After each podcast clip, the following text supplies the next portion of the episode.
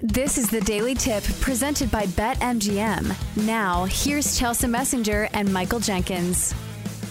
PJ, are you a big baseball guy? I am. I am. It helps that my Orioles are uh, are finally getting back to being a good team. It looks like it was a long five years, Chelsea, but now uh, with Adley Rutschman, Gunnar Henderson, we got a nice young core. So I'm excited. And I especially love the schedule change that the fact that every team now gets to play every team. It's about time that they do that. So I'm looking forward to this upcoming season. I, I think it's it's going to be a really good one. So I uh, I am a big baseball guy, though. To answer your question. Yeah, I am a big baseball gal myself. It's one of my favorite sports to bet on, to watch.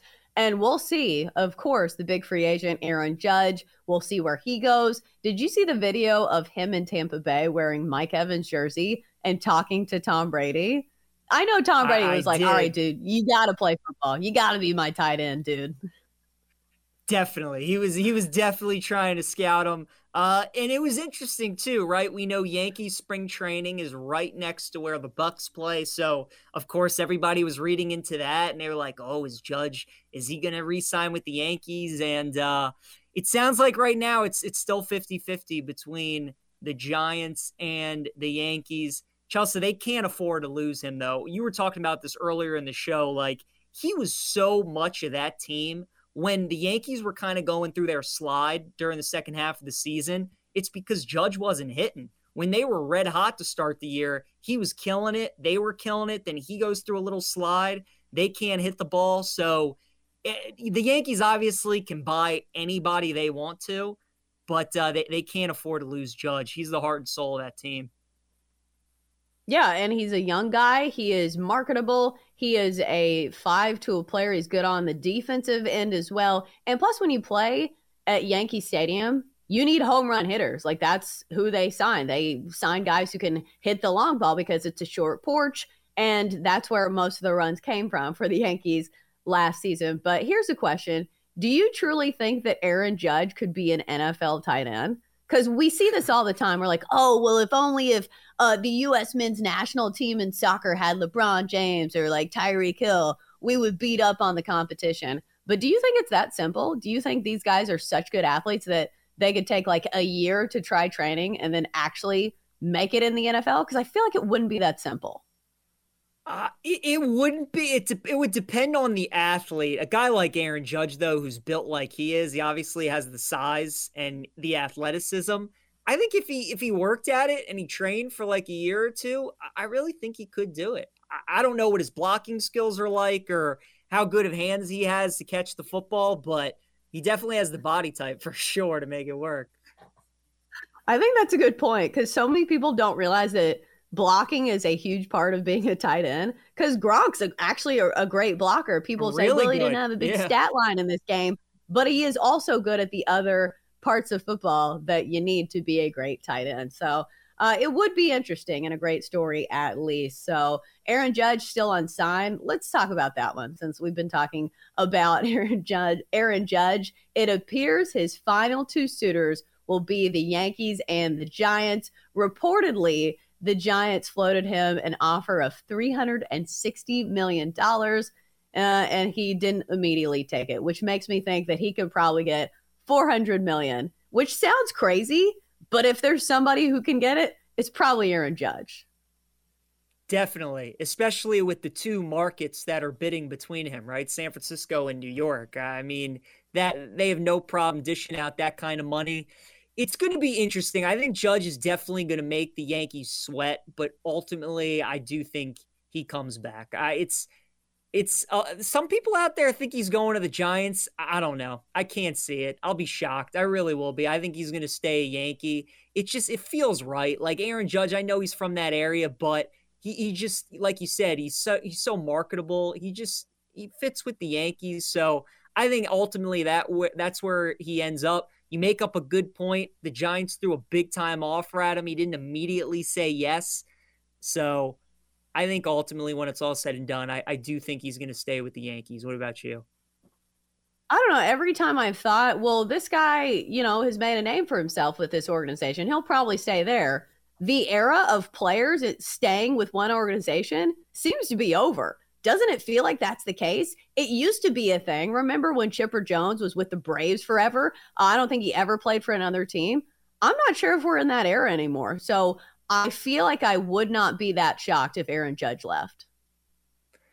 It's a good point. I think certain players have definitely regretted it though. Like I'm looking at Albert Pujols, and you know, if he had to do it over again, I'm sure he probably would have just stayed in St. Louis. He wouldn't have gone to the Angels. You're right though. I mean, the loyalty in baseball is definitely not what it used to be. These guys, David Ortiz, Derek Jeter, Chipper Jones, I mean, they used to they were with their team their whole career and you just you rarely see that anymore. It's rare that that happens really in sports in general.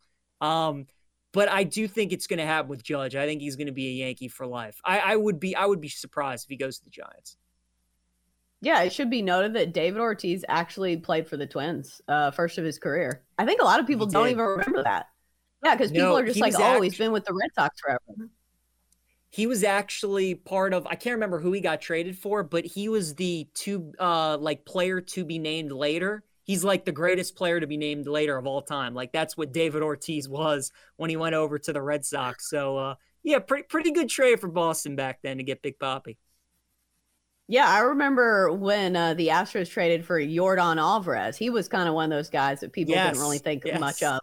And now right. look at what he's turned into a home run machine and one of the best hitters in all of baseball. So let's run down some of these moves that have already happened. We've got the Chicago Cubs signing Jameson Taillon to a four year deal worth $68 million. Uh, yeah, a good advertisement to uh, keep your kids in baseball, maybe. Uh, he went 14 and 5 and 177 innings pitched with the Yankees in 2022. Uh, it comes a day after the Cubs signing Cody Bellinger who that's kind of a shocking one to me because I think of Cody Bellinger, I think of the Dodgers. So it will be strange to see him in a different shade of blue. I think it's the same shade of blue, but you get what I'm trying to say. Uh, so the Cubs 40 to 1 to win the National League, 80 to 1 to win the World Series. So it looks like the Cubs are trying to make some moves. Cubs are trying to make some moves. They obviously got some money to spend.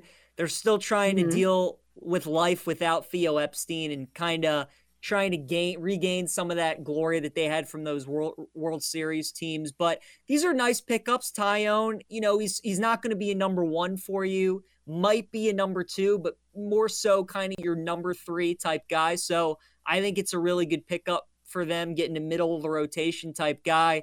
And then Bellinger, look, you're getting him on a one year deal, prove it kind of deal for him. Obviously, he had some great, great years in LA, won an MVP. Um, hasn't been too good recently. Maybe a change of scenery is good for him. So I, I don't hate the uh, don't hate the move by the Cubs. I think there's some great upside there if you can get Bellinger back to some of his old form. And the Cubs need this because they have a they obviously were not good at all last year.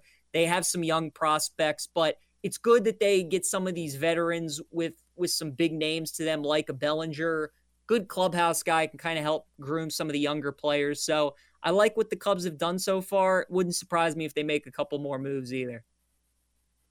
I think that's the bottom line for me is when you see the front office actually trying to sign guys, that's when you uh, take notice, especially when you come when it comes to betting on like win totals and division winners, because at least they are at trying to win games because we'll see teams that don't make any moves, most namely the A's. It seems like they try to get rid of anybody who's making money and they ain't signing anybody in the offseason, and they're certainly not giving them $68 million. Uh, looking at the Phillies, they continue to add players. Uh, they signed Taijuan Walker to a four year deal worth 72 million. He comes over from the Mets, in which he had a 12 and 5 season with a 349 ERA, uh, a career record or a career ERA of 389, just under four, and a career record of 54 and 50. It looks like the Phillies are in it to win it. Uh, yet again, as they just picked up Trea Turner on a huge deal uh, for 11 years and 300 million.